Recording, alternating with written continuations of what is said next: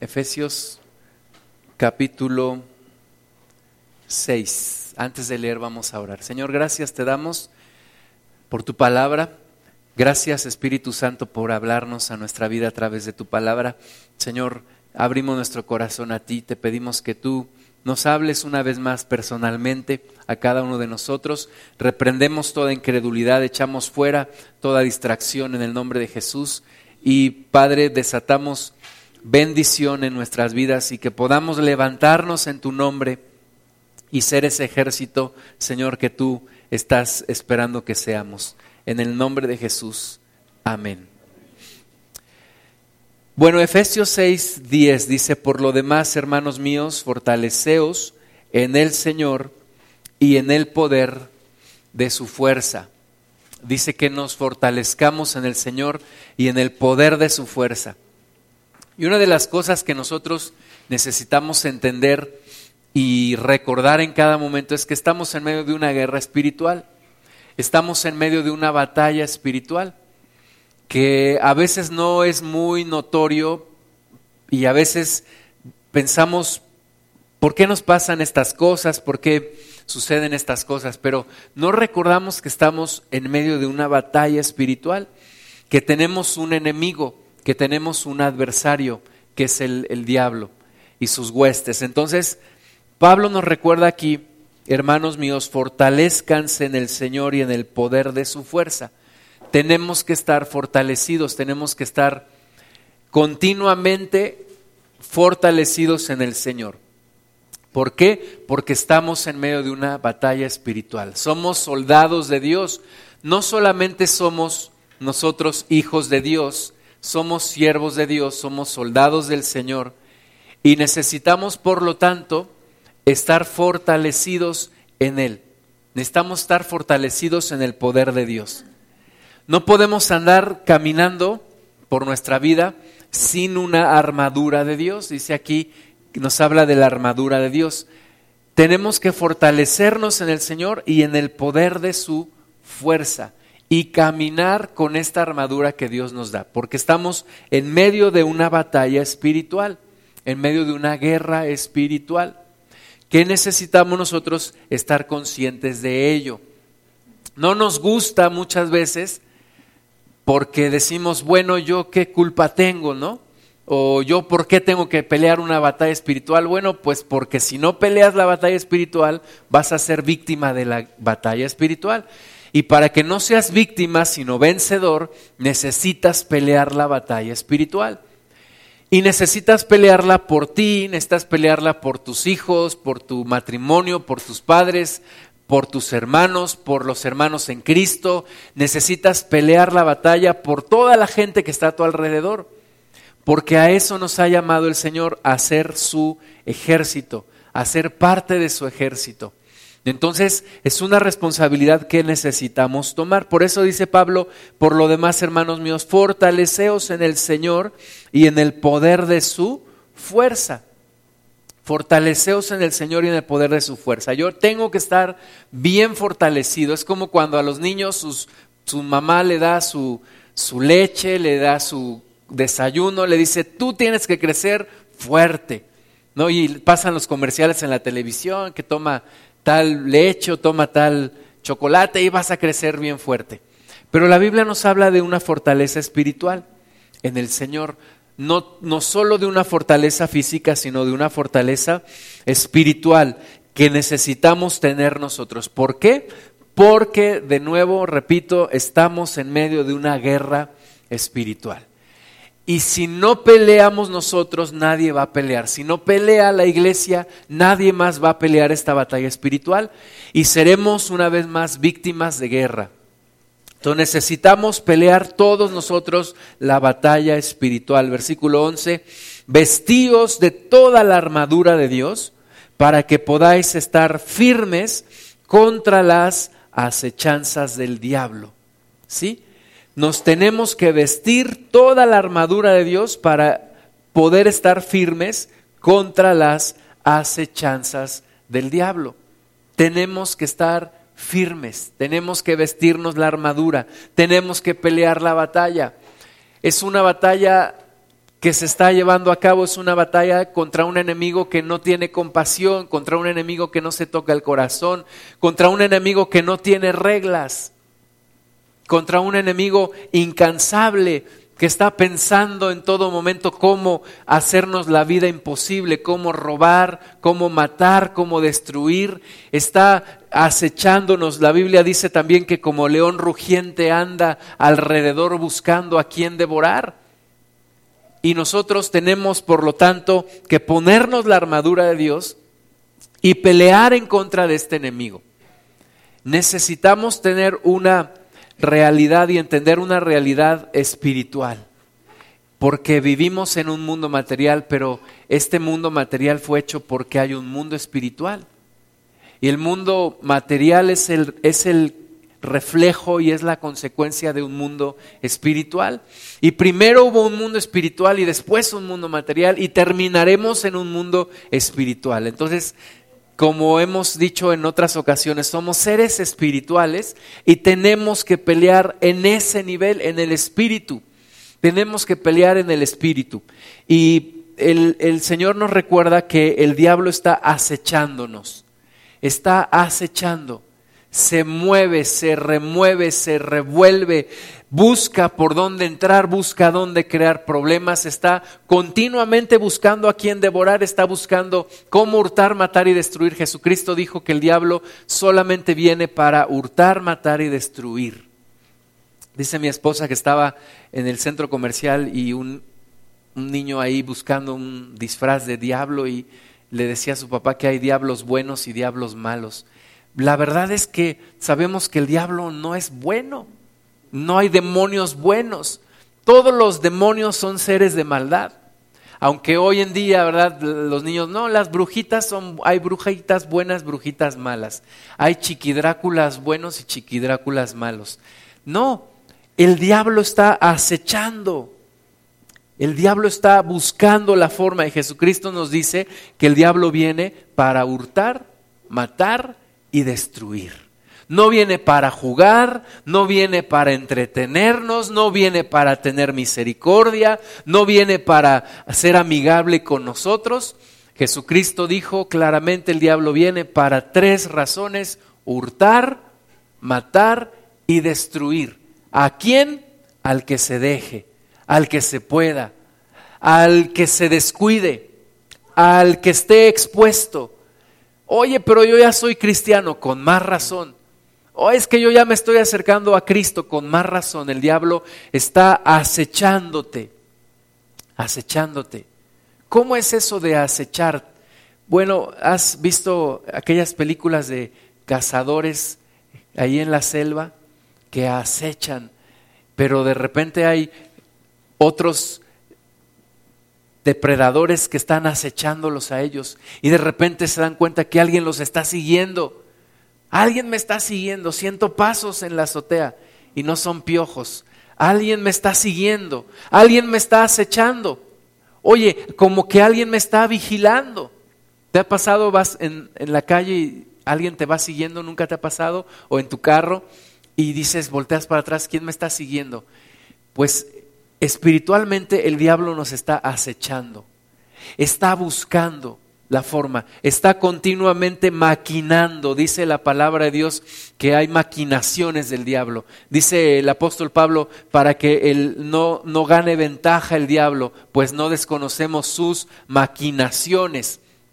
¿Qué son las maquinaciones? Está, está viendo la forma, está estudiándote perfectamente bien. El diablo sabe quién eres tú, el diablo conoce tu vida, el diablo sabe lo que Dios quiere también para ti y el diablo está maquinando en contra tuya, en contra mía, en contra de toda la humanidad.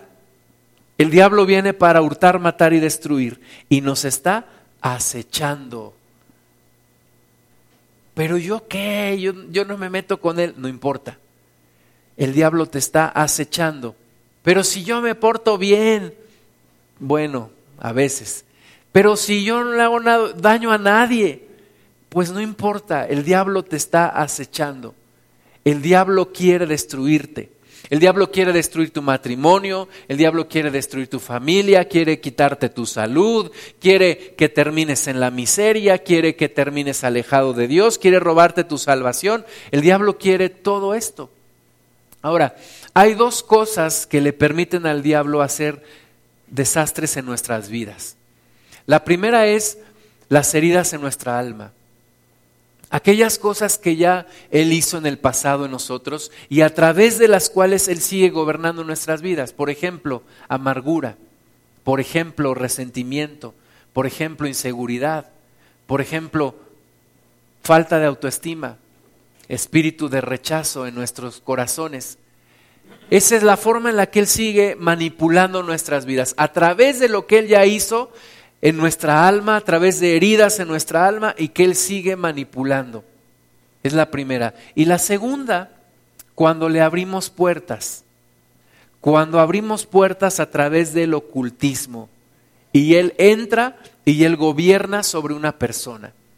Y es esta segunda la que estamos viviendo en este mes. La gente le está abriendo puertas al enemigo para que él entre. Ahora la gente no lo sabe, muchas personas no saben que son puertas que están abriendo. Para ellos es divertido eh, hacer un Halloween y disfrazarse, para ellos es divertido poner una ofrenda para los muertos, es divertido poner un, un mono ahí colgado que está ahorcado, es divertido ponerse una máscara de una persona que está desangrándose, ¿verdad? Para la gente es divertido, pero para el demonio pues es más divertido aún, porque él quiere destruir la vida de las personas. Y entonces la gente le abre puertas al diablo está acechando y, cuando alguien le abre una puerta, inmediatamente se mete y no desperdicia la oportunidad. Especialmente en este mes, tendríamos que tener mucho cuidado con las acechanzas del diablo. Especialmente en este mes en donde se hacen tantos ritos, tantas invocaciones, algunos por juego, pero otros muy en serio, algunos sin conocerlo, pero algunos otros conociéndolo. Especialmente en este mes necesitamos tus oraciones. Especialmente en este mes necesitamos que te pongas la armadura de Dios. Especialmente en esta época necesitamos redoblar nuestros esfuerzos en esta batalla espiritual.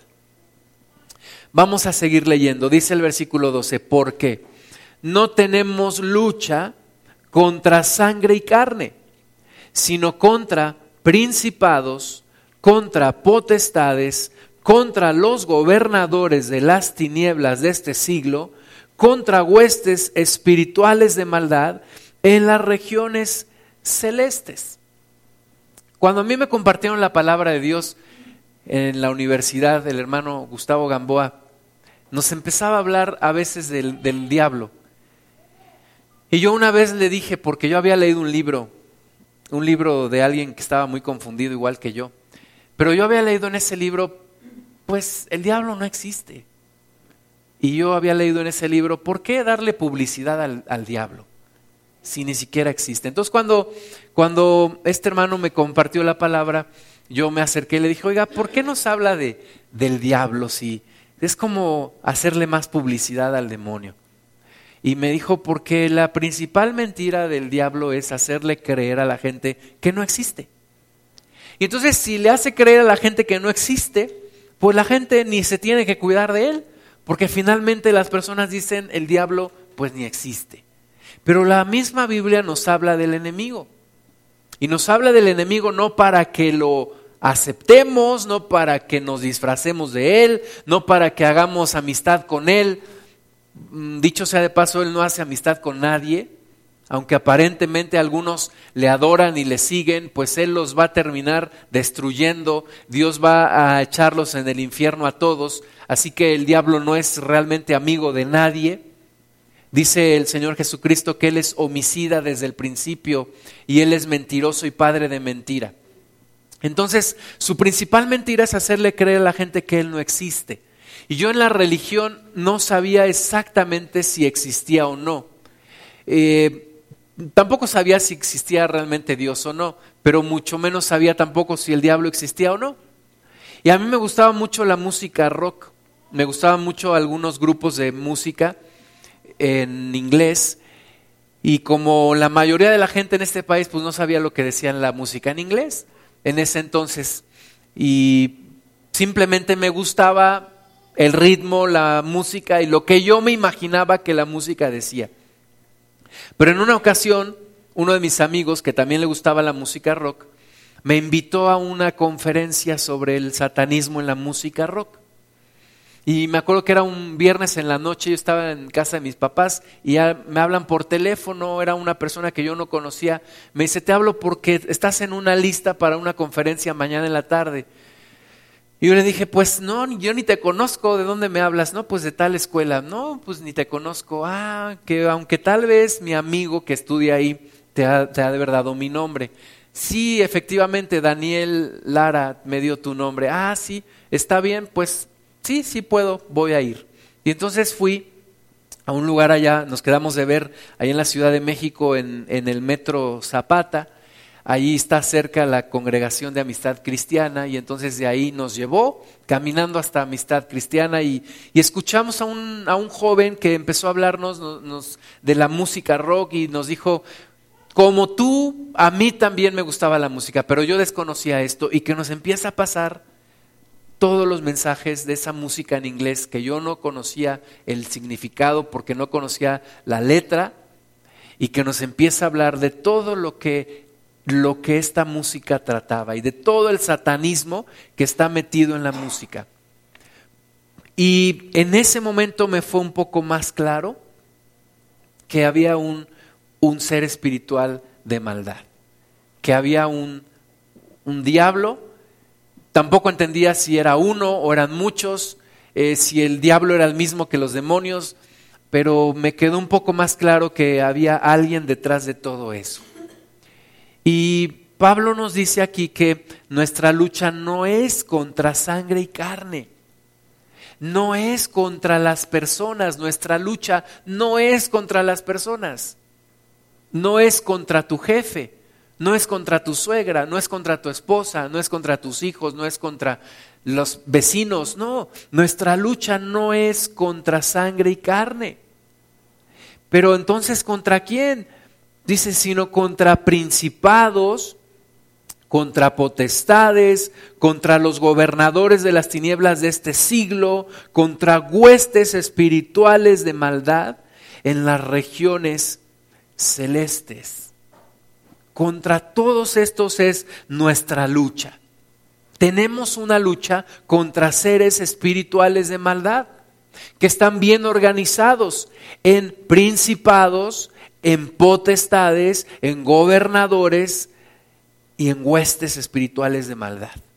Y nuestra lucha es contra todos estos, contra todos estos demonios que se mueven a nuestro alrededor como a los dos años de convertido, alguien me prestó un libro que se llamaba Esta patente oscuridad y es una novela. Y en esta novela se habla de, estos seres espirituales de maldad. Y el autor describe así como, como con mucho detalle. Me acuerdo que, describía en alguna en alguno de los capítulos una reunión de oración. ¿Quiénes son los primeros que llegan a una reunión de oración? Los demonios.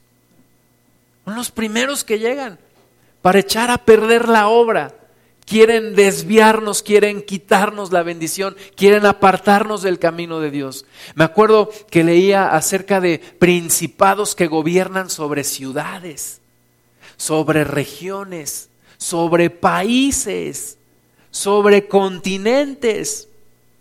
Son seres espirituales de maldad muy bien organizados que no los vemos, pero que muchas cosas las podemos entender cuando descubrimos que están ahí moviéndose. ¿Y cuál es nuestra labor en contra de estos seres espirituales de maldad?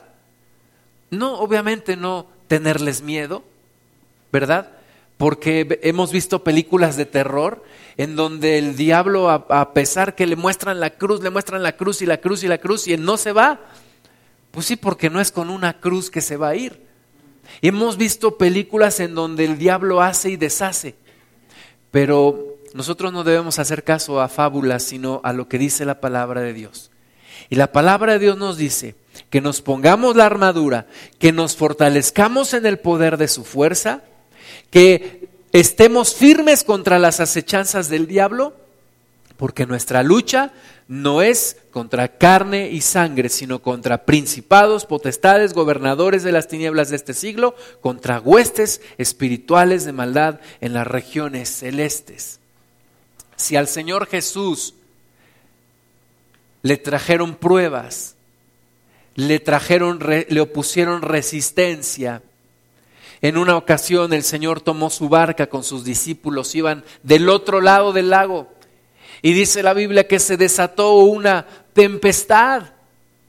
Y el Señor iba durmiendo. Los discípulos, algunos de ellos experimentados pescadores, les dio miedo. Despertaron a Jesús y le dijeron, Señor, perecemos, no tienes cuidado. Y el Señor Jesús se levantó y, dijo, calla y enmudece. Y se vino una grande bonanza. Y al, y al día siguiente, la mañana siguiente, llegan a un lugar en donde le salen unos endemoniados. ¿Qué era esa tempestad que se había desatado? Pues una manifestación satánica. ¿Para qué? Para que Jesús no llegara a ese lugar y no le predicara a esa gente y no los hiciera libres. Jesús vivió esa batalla espiritual con mucha intensidad, con mucha intensidad. Y donde quiera que él iba, reprendía a los demonios. Y donde quiera que él iba, sacaba la oscuridad y traía la luz. Y nosotros tenemos que hacer exactamente lo mismo. Tenemos que ir a lugares y tenemos que llevar la luz de Cristo. Tenemos que ir a lugares y echar fuera al demonio en el nombre de Jesús. Tenemos que desatar la bendición. ¿En qué lugares? En donde quiera que estemos. Personalmente, con nuestra familia, con nuestros hermanos, en donde trabajamos, en donde vivimos, en donde estamos, en todo lugar tenemos que llevar la luz de Cristo.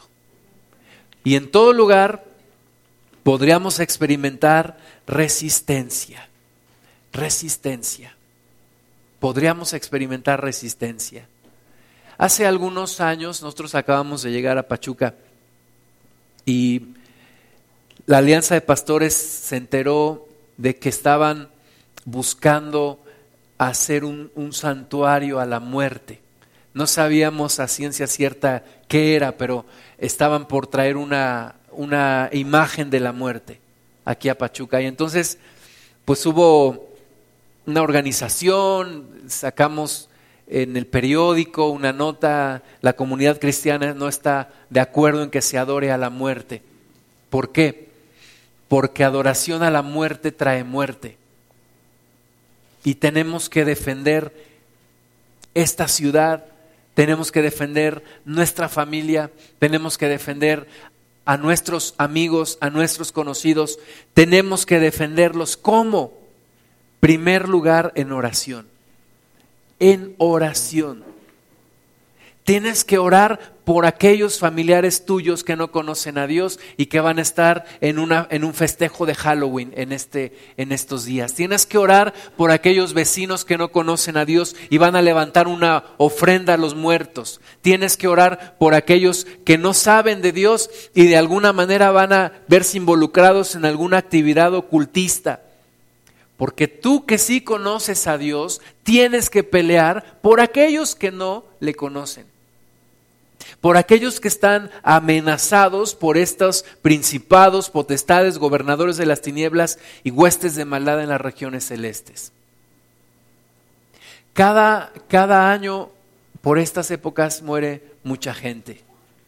Mueren personas Hace algunos años también pasaron un, reportaje en televisión abierta acerca de que en estas épocas muchos niños desaparecen en los parques, muchos niños de la calle, jóvenes, desaparecen.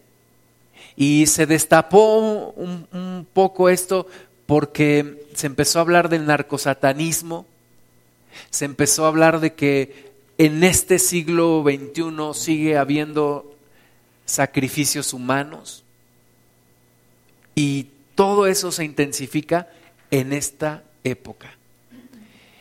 Y ni el gobierno tiene la solución, ni los científicos tienen la solución, ni nadie tiene la solución, solamente la iglesia.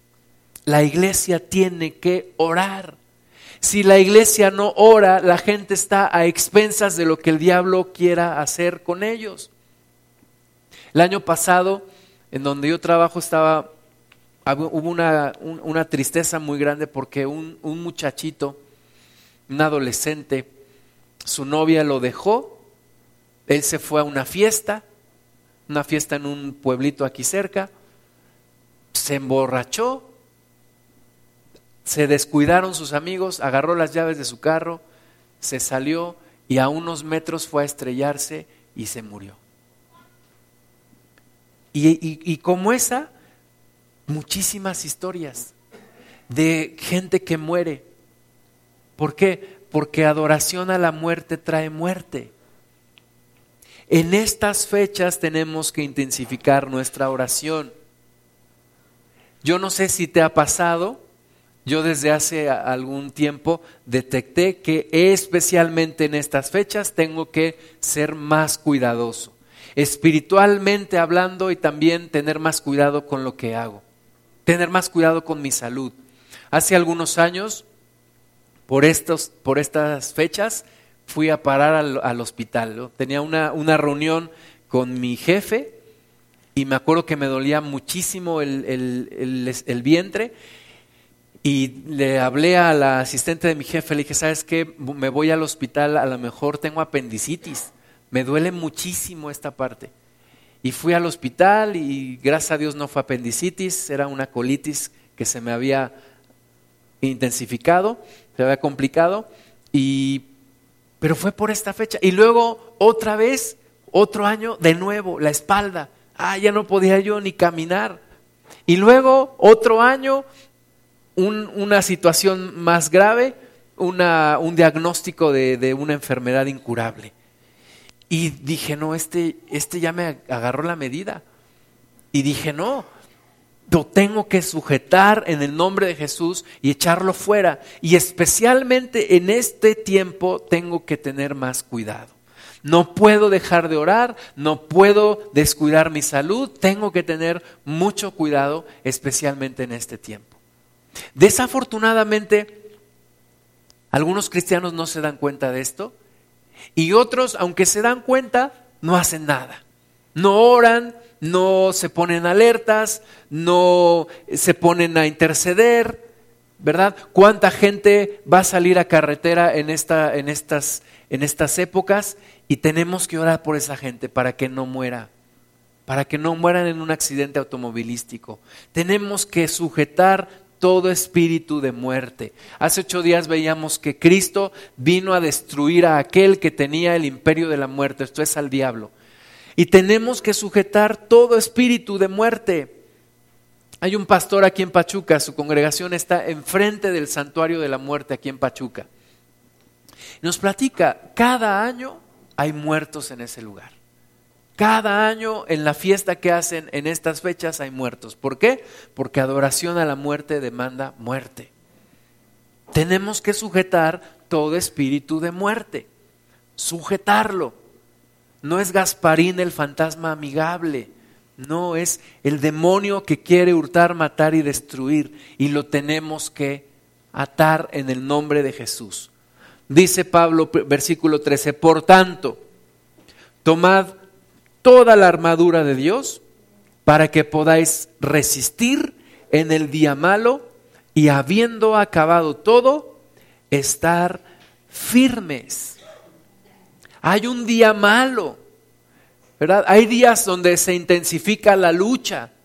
Hay días pesados, pesados, espiritualmente hablando. Hay días donde tienes que orar, tienes que intensificar la batalla.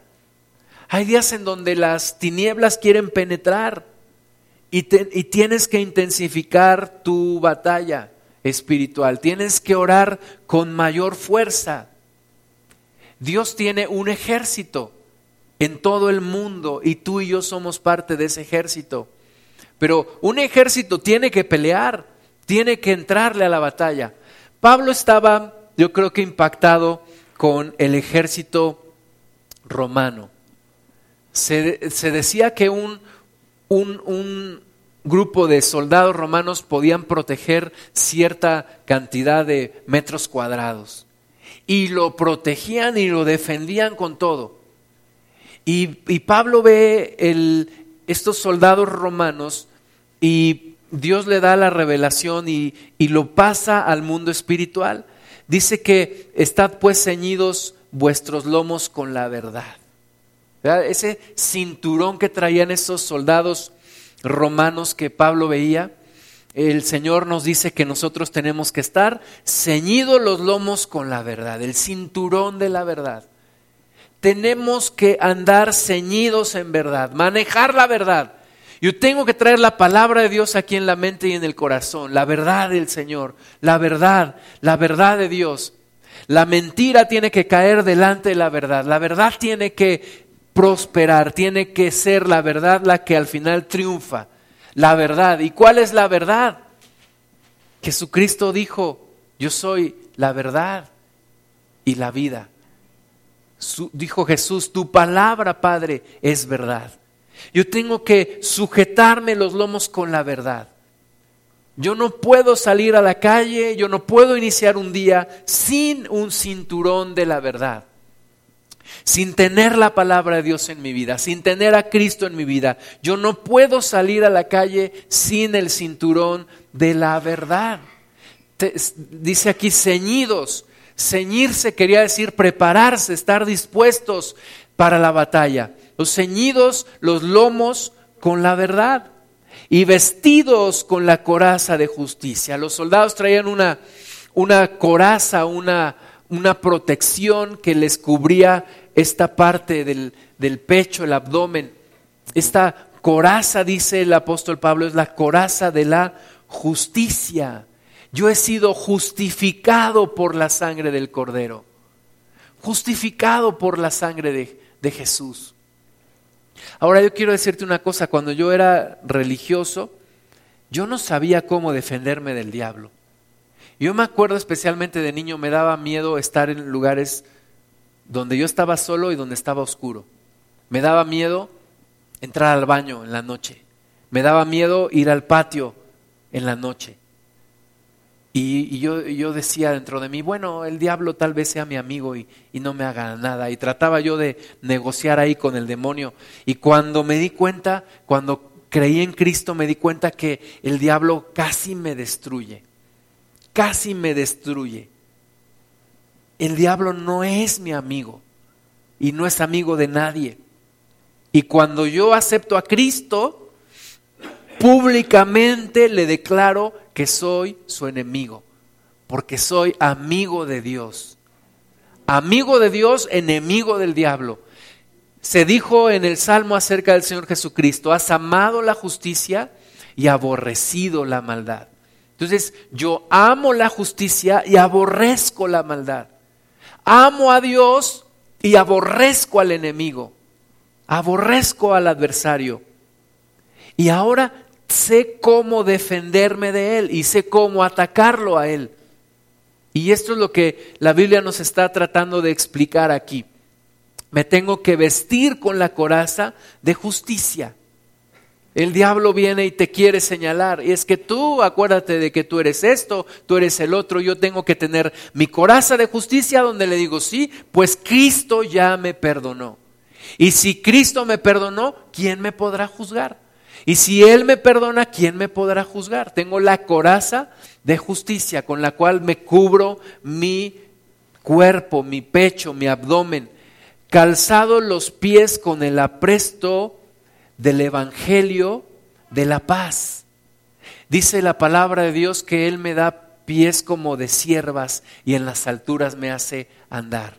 Puedo caminar con agilidad porque traigo el apresto del Evangelio de la paz. he sido perdonado y traigo las buenas nuevas de salvación a donde quiera que yo llego. A donde quiera que yo voy, no me empiezo a quejar de lo que hay, empiezo a declarar las buenas nuevas del Evangelio de la paz. Tengo unas botas, tengo unos zapatos, tengo unas sandalias que traen el Evangelio de la paz. A donde quiera que yo voy, Llevo puestas estas botas, estos zapatos o sandalias o lo que tú quieras, pero traigo mis pies con el apresto del Evangelio de la paz. He sido perdonado, he sido redimido, he sido justificado y tengo la palabra que puede hacer libre a otras personas. Tengo el poder del Evangelio de Dios que dice la palabra es poder para salvación en todos aquellos que creen. Y le puedo decir a la gente, tú no necesitas adorar al demonio, tú no necesitas adorar a la muerte, porque Cristo venció a aquel que traía el imperio de la muerte, esto es al diablo. Entonces, puedo ir con el apresto del Evangelio de la paz. Sobre todo, tomad el escudo de la fe. Estaba viendo hace poquito la escena de una película en donde un soldado de, de aquellos tiempos decía, mira, tu escudo y se, ponía en esta forma, decía, tu escudo te protege desde la frente, desde la cabeza hasta los pies. Tu escudo te protege todo tu cuerpo, todo tu ser. Y la fe protege toda tu vida, toda tu vida, el escudo de la fe con el que podáis apagar todos los dardos de fuego del maligno. Viene el diablo y te manda un, un dardo de fuego en tu mente. Y si no tienes el escudo de la fe, ocasiona un incendio en tu vida. Pero viene el demonio y te dice, te voy a destruir. Ajá, sí, mayor es el que está en mí que el que está en el mundo. Aquí está mi escudo de la fe. Voy a acabar con tu familia. Sí, dice la palabra de Dios, cree en Jesucristo, serás salvo tú y toda tu casa. Y yo creo en eso, el escudo de la fe. Con el escudo de la fe apago todos los dardos de fuego del maligno. Voy a destruir a tus hijos, sí, pues escrito está que el ángel de Jehová acampa alrededor de todos los que le temen y los defiende. Y esa es mi palabra, dice también David dijo, el día que temo yo en ti confío. Es el escudo de la fe. Pero tenemos que manejar este escudo. No que el diablo viene y te dice algo y andas corriendo para todos lados y es que me voy a morir, es que no sé qué va a pasar. No, el escudo de la fe apaga los dardos de fuego del maligno. Acaba con sus mentiras. Él es mentiroso y padre de mentira. Entonces, no tienes por qué creerle, tienes que apagar sus dardos de fuego y tomad el yelmo de la salvación. Los soldados romanos traían aquí una especie de casco que les cubría su cabeza, les cubría su frente. Y Pablo dice que nosotros debemos tomar el yelmo de la salvación. Soy salvo. Pablo dijo, sea que muramos o que vivamos, del Señor somos. Soy salvo. Y dijo, ni la vida, ni la muerte, ni lo alto, ni lo profundo, ni lo presente, ni lo porvenir, ni las tribulaciones, ni los ángeles, ni los principados, nada nos podrá separar del amor de Dios en Cristo Jesús. Ese es el yelmo de la salvación. Estoy seguro, estoy completo en el Señor. Y tomad la espada del Espíritu, que es la palabra de Dios. Tengo que tomar la espada del Espíritu y arremeter en contra del maligno. Echarlo fuera en el nombre de Jesús.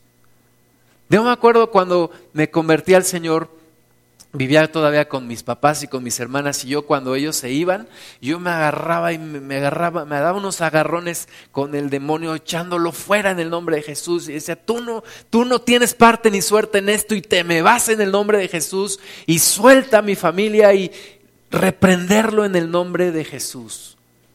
Tenía unos, unos hermanos que vivían allá por Chalco que me habían enseñado a orar de esa forma y, ellos también oraban y, la gente que pasaba les tenía miedo. ¿De qué están haciendo ahí adentro? Pues nada, reprendiendo al diablo, echándolo fuera en el nombre de Jesús. Tenemos que arremeter en contra del maligno, echarlo fuera en el nombre de Jesús, sacarlo de nuestras vidas, de nuestra familia, de nuestro país, echarlo fuera en el nombre de Jesús. Tenemos que reprenderlo. Tenemos que orar no solamente como sacerdotes, como reyes también. Los reyes toman la autoridad y lo echan fuera en el nombre de Jesús. Suelta a mi familia en el nombre de Jesús. Suelta a mi hijo, suelta a mi hija, suelta a mi esposo, suelta a mi hermana, suelta y echarlo fuera en el nombre de Jesús. Darle órdenes. Te vas ahorita en el nombre de Jesús. Te vas ya en el nombre de Jesús. Pero tenemos que hacerlo. Si no lo hacemos nosotros, no esperes que un adorador de la muerte lo haga. No esperes que un idólatra lo haga. No esperes que alguien que no conoce a Cristo lo haga. No esperes que un ateo lo haga. Sexenio pasado, unos pastores se reunieron con el presidente de aquel, en aquella época. Y un pastor le dijo, señor presidente, quiero decirle que todos estos cuerpos que aparecen descuartizados, colgados en los puentes, mutilados, son, fueron víctimas de sacrificios humanos, de ritos satánicos. El presidente les dijo, sí señores, pero saben, yo no puedo decir eso. Ustedes son los que tienen la solución. Ustedes son los que tienen la solución. Ustedes muévanse a favor de este país. El gobierno no tiene la solución, la iglesia tiene la solución. Nosotros tenemos la solución, tenemos que orar, tenemos que interceder, tenemos que reprenderlo al diablo, a sus huestes, tenemos que echarlo fuera de nuestra familia. No te conformes con ver que tu familia está teniendo problemas y, no te resignes. No, tienes que orar con todo esto que acabamos de ver, con toda la armadura puesta. Y así como el, ver a un soldado romano imponía, porque eh, eh, ustedes saben que Roma llegó a dominar todo el mundo conocido en, su tiempo, y un soldado imponía y le daba miedo a los demás eh, enemigos y le daba miedo a la gente. Con ver nada más con verle la armadura y el porte y, y la actitud, la gente temía. Pues el demonio también tiene que verte con toda esta armadura que tú traes y temblar cuando te ve. Y que sacas tu espada y que empiezas a reprenderlo y tiene que huir en el nombre de Jesús. Pero no va a huir si tú no lo echas. Si tú no lo reprendes, él no va a huir. Un día el hermano Wayne Myers me dijo, la iglesia tiene una autoridad tan grande que la principal preocupación del demonio es que la iglesia no la descubra. Porque sabe que cuando descubra esa autoridad él se tiene que ir. Entonces hay que actuar en esa autoridad. Los momentos más decisivos de tu vida cada día son tus momentos de oración. Y cuando no los tienes, estás perdiendo una parte fundamental de tu propósito, del propósito de Dios en tu vida. Cuando no intercedes, estás perdiendo una parte fundamental de lo que Dios quiere que tú hagas. Dios está esperando que tú intercedas, que tú te pongas en la brecha, que tú estés orando en todo tiempo con toda oración. Dice el versículo 18, orando en todo tiempo con toda oración y súplica en el Espíritu. Tienes que orar. Tú tienes que orar. Yo también, pero tú también tienes que orar. Tienes que orar en todo tiempo, con toda oración y súplica en el Espíritu. Cuando vimos el curso sobre vida devocional, hablamos de que nuestro devocional no puede ser accidental. ¿Qué quiere decir accidental? Que te levantas y dices, pues si tengo tiempo oraré, si tengo tiempo leeré la Biblia. ¿Y qué crees? Nunca tienes tiempo y nunca oras y nunca lees la Biblia. Pero tú tienes que decir, mi compromiso, Señor, es a tal hora voy a hacer oración. A tal hora voy a leer la palabra de Dios. Tiene que ser un compromiso. Porque es una encomienda que Dios te da, dice, orando en todo tiempo, con toda oración y súplica en el Espíritu. En el Espíritu. Yo tengo una obsesión porque todos oremos en lenguas. Y yo casi no oigo a nadie orar en lenguas. Bueno, casi no oigo a nadie orar cuando oramos. Y dice aquí que tenemos que orar en todo tiempo con toda oración y súplica en el Espíritu. En el Espíritu. ¿Y cómo ora el Espíritu? Dice la Biblia que con gemidos indecibles. Y dijo el Señor le dijo a Jeremías, clama a mí, clama a mí yo te responderé. Clama a mí. Los cristianos ya no ya no clamamos. Veía una, una noticia en el internet, decía de la iglesia silenciosa, que los tiempos de adoración se están convirtiendo en conciertos de adoración, porque ya la iglesia no canta, no canta. Y yo he estado en lugares en donde en donde las congregaciones no cantan. Estuve una vez en un lugar en donde el grupo muy bien, muy padre, muy prendidos, pero la iglesia no canta. Y la iglesia no ora. Pero tiene que orar, dice, en todo tiempo, con toda oración y súplica, en el Espíritu. Y velando en ello, con toda perseverancia y súplica, por todos los santos velando en ello. ¿Velando en qué? En la oración. Somos capaces de desvelarnos por un programa de televisión y no por un tiempo de oración. No velamos en oración. No oramos con toda perseverancia y súplica por todos los santos. ¿Cómo oras por, tus hermanos en Cristo? ¿Los mencionas por nombre? O nada más dices, ay, por todos los hermanos, Señor. ¿Mm?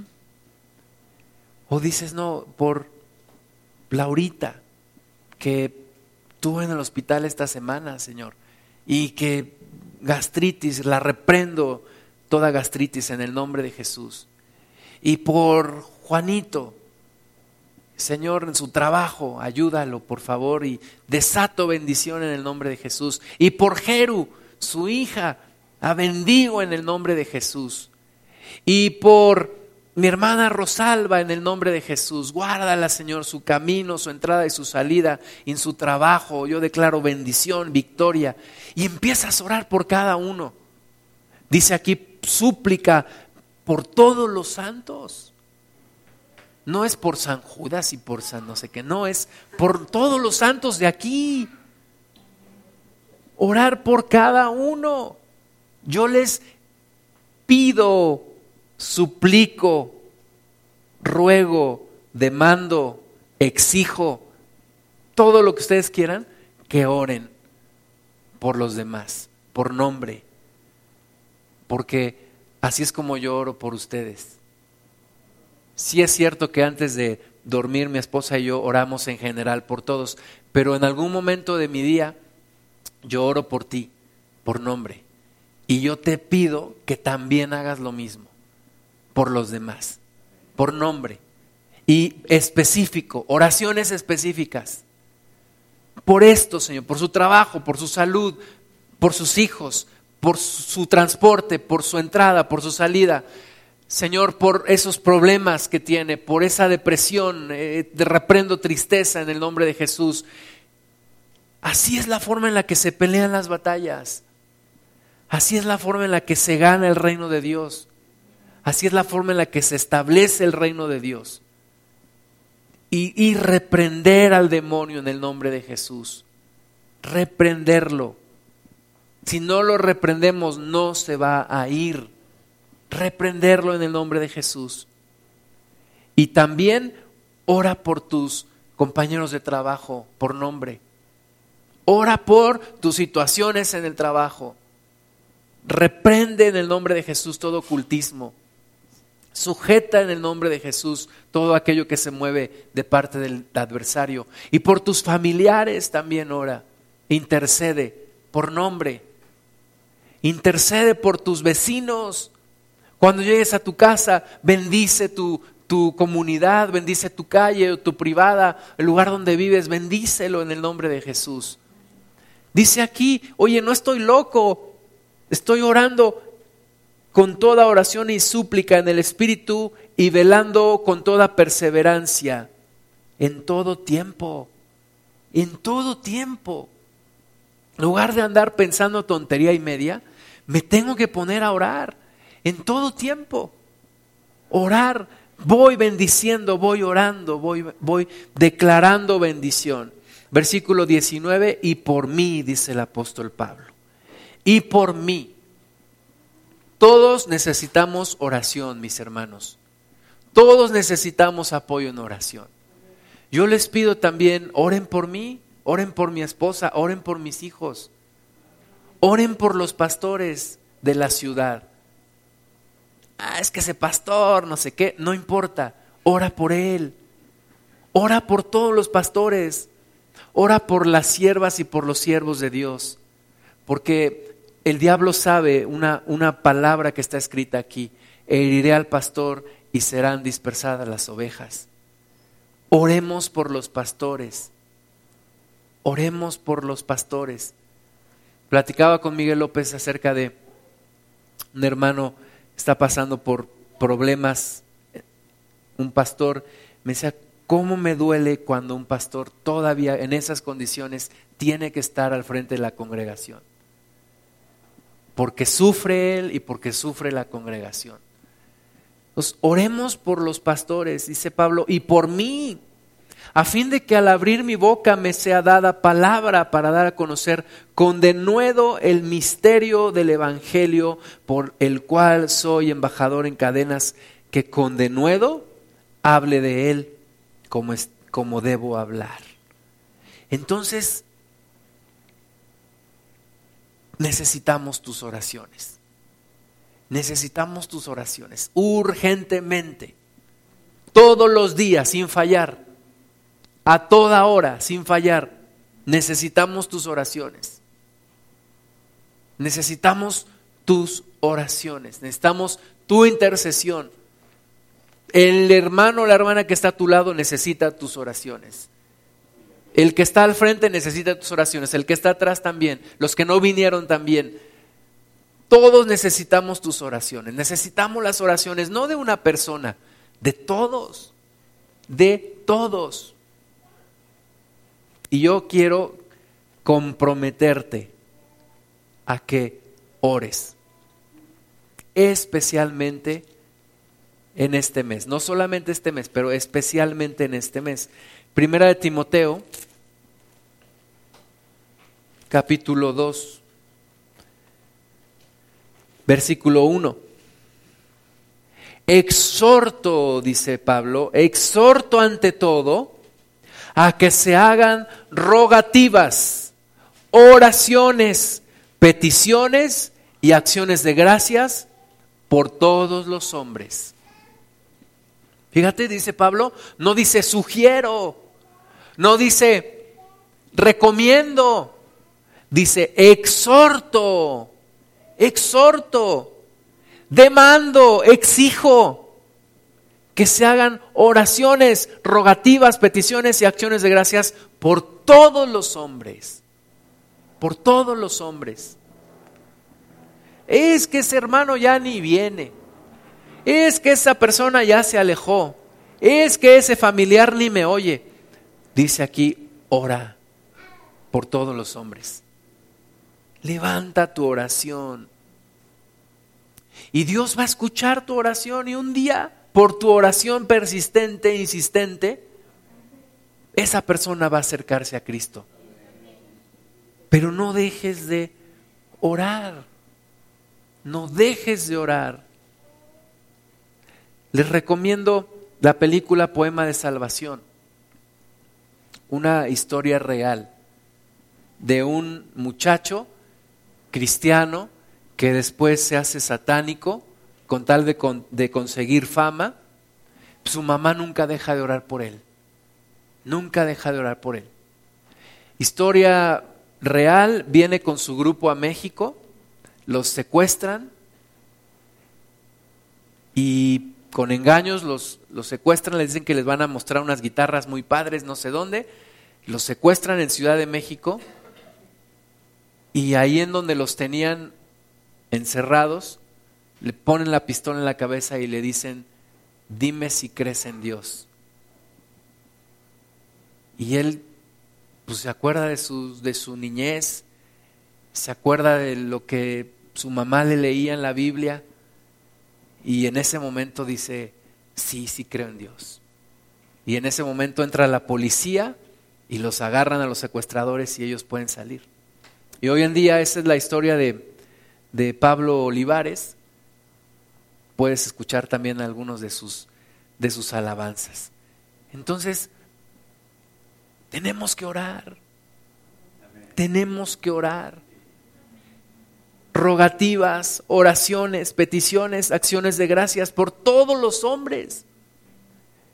Nos vamos normalmente aquí con el segundo versículo, por los reyes, pero no nos está diciendo solo por los reyes, nos está diciendo por todos los hombres. Y luego nos hace énfasis por los reyes y por todos los que están en eminencia para que vivamos quieta y reposadamente en toda piedad y honestidad. Tenemos que orar por los que están en eminencia. Tienes que orar por tu jefe. Ora por tu jefe. Ora por tu patrón. Ora por tu director de la escuela. Ora por tus profesores. Ora por tu presidente municipal. Ora por los senadores, por los diputados, por los secretarios de Estado, por el presidente. Ora por las personas que están en autoridad. Tienes que orar. Tu papel no es criticarlos. Tu papel no es andar diciendo cosas de ellos. Para eso toda la gente que no conoce a Dios lo hace y lo hace muy bien. Tu papel es rogativas, oraciones, peticiones y acciones de gracias. ¿Para qué? Para que podamos vivir quieta y reposadamente en toda piedad y honestidad. Esta semana escuché a un, a un secretario de, de Hidalgo, del gobierno, decir que Hidalgo sale en una encuesta nacional como el segundo estado más pacífico en todo el país. Esa medalla no se la puede colgar el gobierno. Esa medalla es por la iglesia que está aquí y tenemos que orar. Y al final de cuentas esa medalla le pertenece a Cristo, ni siquiera a la iglesia. Pero tenemos que seguir orando. Que este estado, en este estado podamos vivir quieta y reposadamente. Me decía un amigo que, que vive en el DF, yo vengo aquí, puedo bajar mis ventanas, mis cristales del auto, Mm, puedo caminar libremente por las calles, algo que no puedo hacer en donde vivo. Y eso yo, yo estoy convencido que es por la iglesia que está aquí, por la iglesia que está en Pachuca, por la iglesia que está en Hidalgo. Un día Miguel López me dijo, Pachuca es un, lugar ideal para predicar el Evangelio. Hidalgo es un lugar idóneo para predicar el Evangelio. Tenemos que seguirlo haciendo y tenemos que seguirlo defendiendo. Tenemos que orar por este estado, tenemos que orar por esta ciudad, tenemos que reprender todo aquello que se quiere venir en contra de esta tierra, en contra de las almas, en contra de las personas, para que vivamos quieta y reposadamente en toda piedad y honestidad, porque es esto es bueno y agradable delante de Dios nuestro Salvador, el cual quiere que todos los hombres sean salvos y vengan al conocimiento de la verdad. Porque hay un solo Dios y un solo mediador entre Dios y los hombres, Jesucristo hombre, el cual se dio a sí mismo en rescate por todos, de lo cual se dio testimonio a su debido tiempo. Para esto yo fui constituido predicador y apóstol, digo verdad en Cristo, no miento, y maestro de los gentiles en fe y verdad. Quiero pues que los hombres oren en todo lugar. Quiero pues que los hombres oren en todo lugar, levantando manos santas, sin ira ni contienda. Tenemos que orar en todo lugar. Levanta un altar en todo lugar, en tu casa, en tu trabajo, en tu comunidad, aquí en la casa de oración. Levanta un lugar de oración. Porque dice aquí, no es Pablo el que lo está diciendo, es el Señor cuando dice, quiero pues que los hombres oren en todo lugar, levanten manos santas sin ira ni contienda. Necesitamos orar. Tenemos acceso al poder que puede cambiar el mundo y es la oración. La oración. Daniel capítulo 6, versículo 10.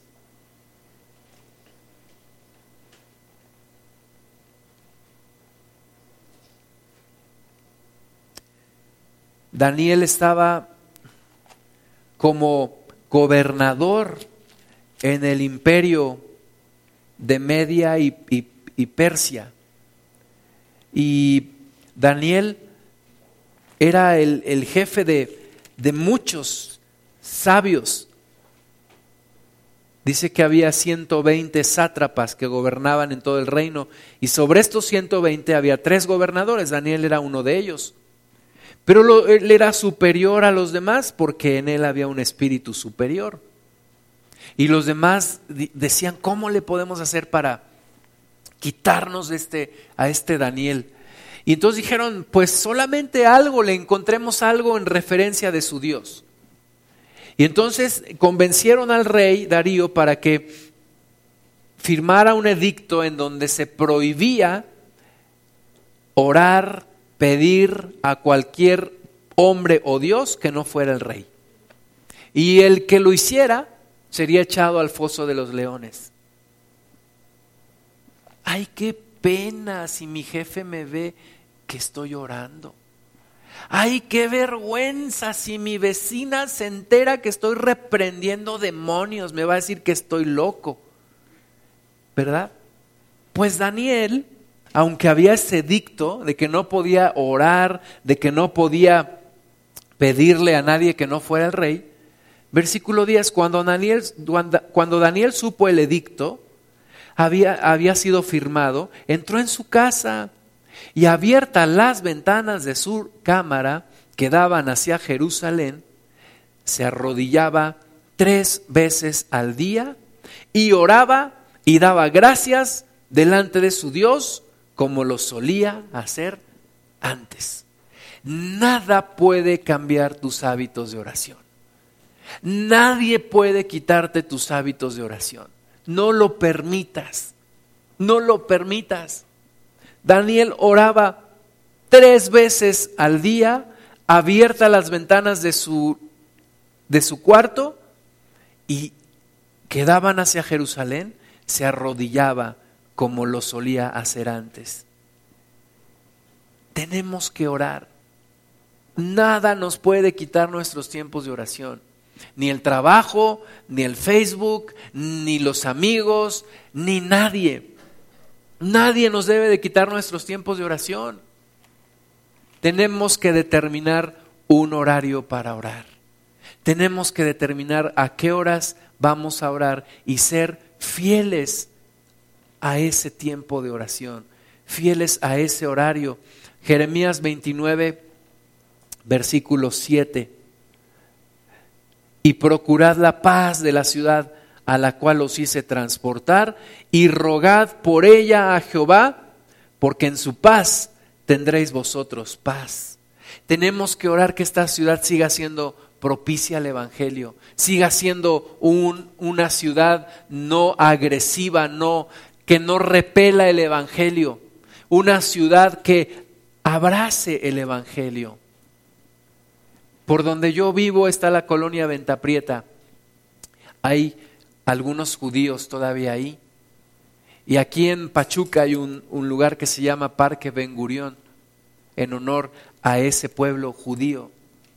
Y yo creo que una parte de que tengamos paz en esta ciudad es también que Dios bendice a los que bendicen a sus hijos. Pero hay que seguir orando por esta ciudad. Hay que seguir orando por este estado. Muchos derramaron su sangre sobre este estado. Muchos murieron hace 30, 40, 50 años. Nosotros ahora disfrutamos algo que nosotros no sembramos, como le dijo el Señor Jesús a los discípulos, ustedes están cosechando algo que ustedes no sembraron. Pero nosotros tenemos que sembrar más, tenemos que predicar más, tenemos que orar más por este estado, por esta ciudad. Tenemos que bendecir esta ciudad en el nombre de Jesús. Hoy en la mañana pude ir a comprar unos bolillos y, y ver la ciudad y dije, realmente me gusta me gusta esta ciudad, me gusta vivir aquí, gracias Señor por este lugar, gracias por esta ciudad. Oremos por ella. Oremos por esta ciudad. Los que viven en el DF, oren por el DF. Nosotros también tenemos un compromiso, orar por el DF. Ayer estuvimos por las calles del, centro, del Zócalo, y, y donde quiera que vas, ora. Ora, bendice ese lugar, declara la presencia de Dios. Vimos un templo cristiano ahí y yo lo bendije en el nombre de Jesús. Y cuando yo veo que abren un lugar de perdición o una, una, un lugar donde venden alcohol, yo digo en el nombre de Jesús, Señor, que esto se acabe. Jehová te reprenda, le digo, que lo cierren, que quiebre, que no haya clientes en el nombre de Jesús. Hay que orar. Hay que orar por la paz de la ciudad donde Dios nos llevó. Hay que estar orando. Habacuc capítulo 2, versículo 1,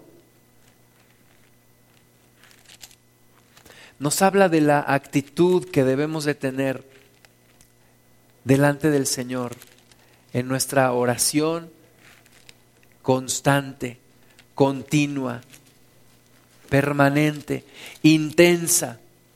Dice, sobre mi guarda estaré y sobre la fortaleza afirmaré el pie y velaré para ver lo que se me dirá y qué he de responder tocante a mi queja. Tengo que estar orando en todo tiempo. Tengo que estar en oración en todo momento. Y estar al pendiente de lo que Dios me hablará, de lo que Dios me dirá, de lo que Dios habrá de decirme estar orando, estar velando con toda oración y súplica. Ahora algunos dicen, bueno, yo no sé cómo orar, yo no sé cómo desarrollar un tiempo de oración, yo al, a los 30 segundos que empecé a orar ya no sé qué decir. Pues allá en Mateo 6.5 tienes una guía de oración. El Padre nuestro. El Padre nuestro no es para que se repita tal cual. Es para orar, es una guía de oración. Dice, Padre nuestro que estás en los cielos, santificado sea tu nombre. Y empezamos a santificar el nombre de Dios. Empiezas a fluir santificando el nombre de Dios y te vas así cada una de las partes del, de la guía de oración. Este fue el resultado de una petición de los discípulos. Le dijeron al Señor Jesús, Señor, enséñanos a orar como también Juan enseñó a sus discípulos. Los discípulos veían que el Señor Jesús después de orar, el Señor estaba listo para el día, reprendía los demonios, sanaba a los enfermos, enseñaba el Evangelio, predicaba el reino de Dios. Y todo esto decían, pues ¿de dónde le viene todo? Y yo creo que descubrieron de sus momentos de oración. Y le dijeron, Señor, enséñanos a orar enséñanos a orar. Yo cuando me convertí en las reuniones de oración fue donde aprendí a orar. Y veía en congresos a hombres que yo decía, Señor, yo quiero orar como esa persona. Una oración eficaz, una oración efervescente, una oración apasionada.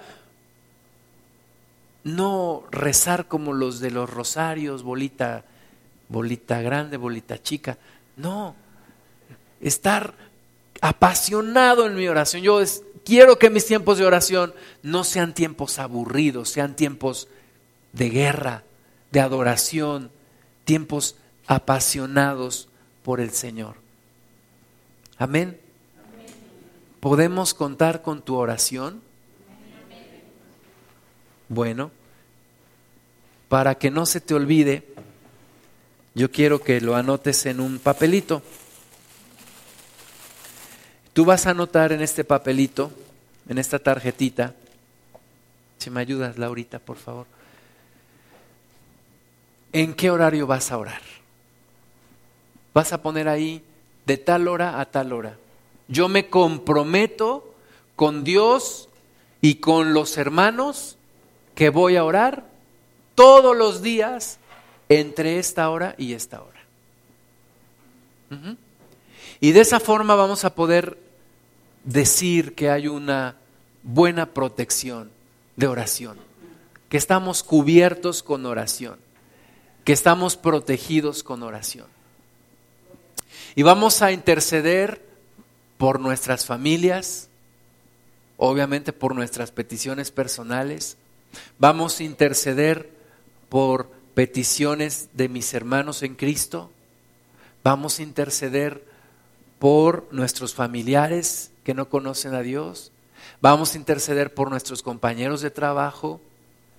Vamos a interceder por nuestra ciudad, por nuestro estado, por nuestros gobernantes, vamos a interceder por la gente que no conoce a Dios, vamos a reprender espíritu de muerte, vamos a reprender idolatría, vamos a reprender adoración a la muerte en el nombre de Jesús y vamos a desatar bendición, salvación, arrepentimiento, la palabra de Dios. Vamos a orar por las congregaciones, por los pastores. Amén. Pues tienes muchas razones por las cuales orar. Entonces, anota ahí el horario en el que vas a orar. Ahorita nos lo entregas y que no se quede en la hoja sino que se haga realidad. Contamos con tu oración. Necesitamos tu oración. Amén. Vamos a orar puestos de pie. Vamos a clamar a nuestro Dios. Señor, te damos la gloria, te damos gracias en el nombre de Jesús. Padre, gracias porque tú nos has trasladado de un reino de tinieblas a un reino de luz y tú nos has hecho libres. En el nombre de Jesús, Padre, tú nos has liberado y nos has libertado de las garras del diablo. En el nombre de Jesús declaramos que no tiene parte ni suerte en nuestras vidas. En el nombre de Jesús declaramos, confesamos, como está escrito en el nombre de Jesús, que ningún arma forjada en nuestra contra podrá prosperar. En el nombre de Jesús confesamos que las puertas del Hades no prevalecen en contra de tu iglesia. En el nombre de Jesús. Decláralo hermana, decláralo hermano, confiésalo en el nombre de Jesús. En el nombre de Cristo Jesús, declaro que mayor es el que está en mí que el que está en el mundo. En el nombre de Jesús, declaro que tengo poder autoridad para hollar serpientes y escorpiones y sobre toda fuerza del maligno y nada nos dañará.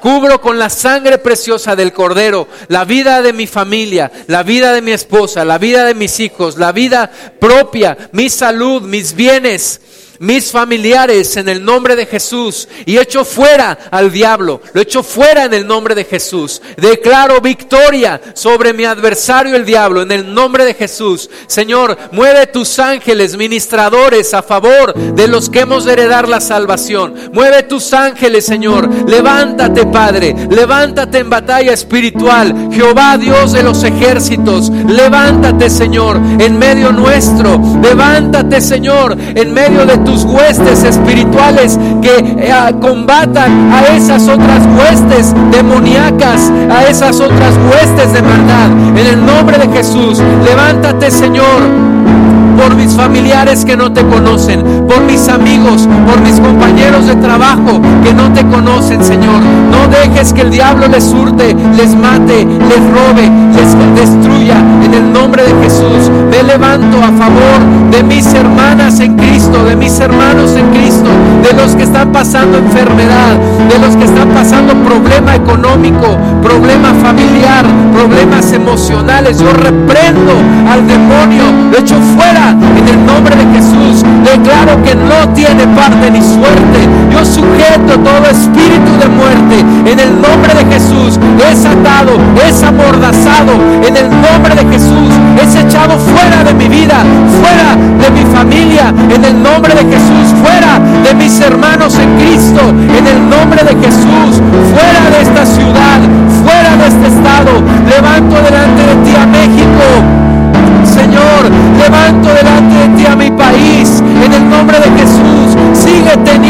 misericordia de nosotros. Sigue teniendo misericordia. No tomes en cuenta los pecados nuestros, Señor. Sigue teniendo misericordia y haya salvación sobre México. Perdona la idolatría, Padre. Perdona la hechicería. Perdona el ocultismo, Dios. Y haz libre este país de todo esto que tiene siglos y siglos gobernando, pero son nuevos tiempos, son tiempos de salvación, de arrepentimiento, donde Cristo reina, donde Cristo gobierna sobre México en el nombre de Jesús, desde los gobernantes, Señor, desde las personas con autoridad hasta aquellas personas que no tienen prácticamente autoridad sobre este país. En el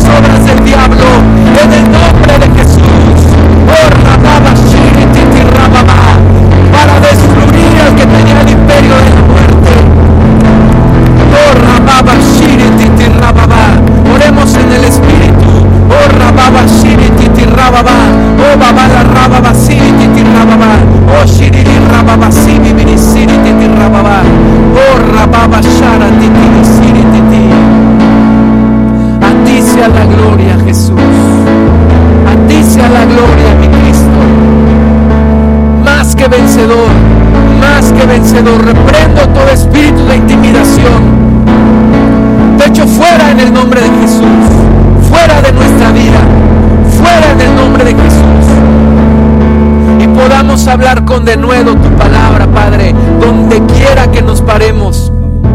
Ahí tendrás un soldado, Señor, en el nombre de Jesús. Y como aún, como dice nuestro himno, Señor, que tendrás un soldado, porque Dios te lo dio. Señor, soldados en Cristo, soldados tuyos, Señor, para que venga tu reino, para que se establezca tu reino, para que se haga tu voluntad, como en el cielo, así en México, así en mi familia, así en mi vida, así en mi comunidad, así en mi lugar de trabajo, así en mi escuela, así en esta ciudad, así en este estado, Señor. Venga tu reino,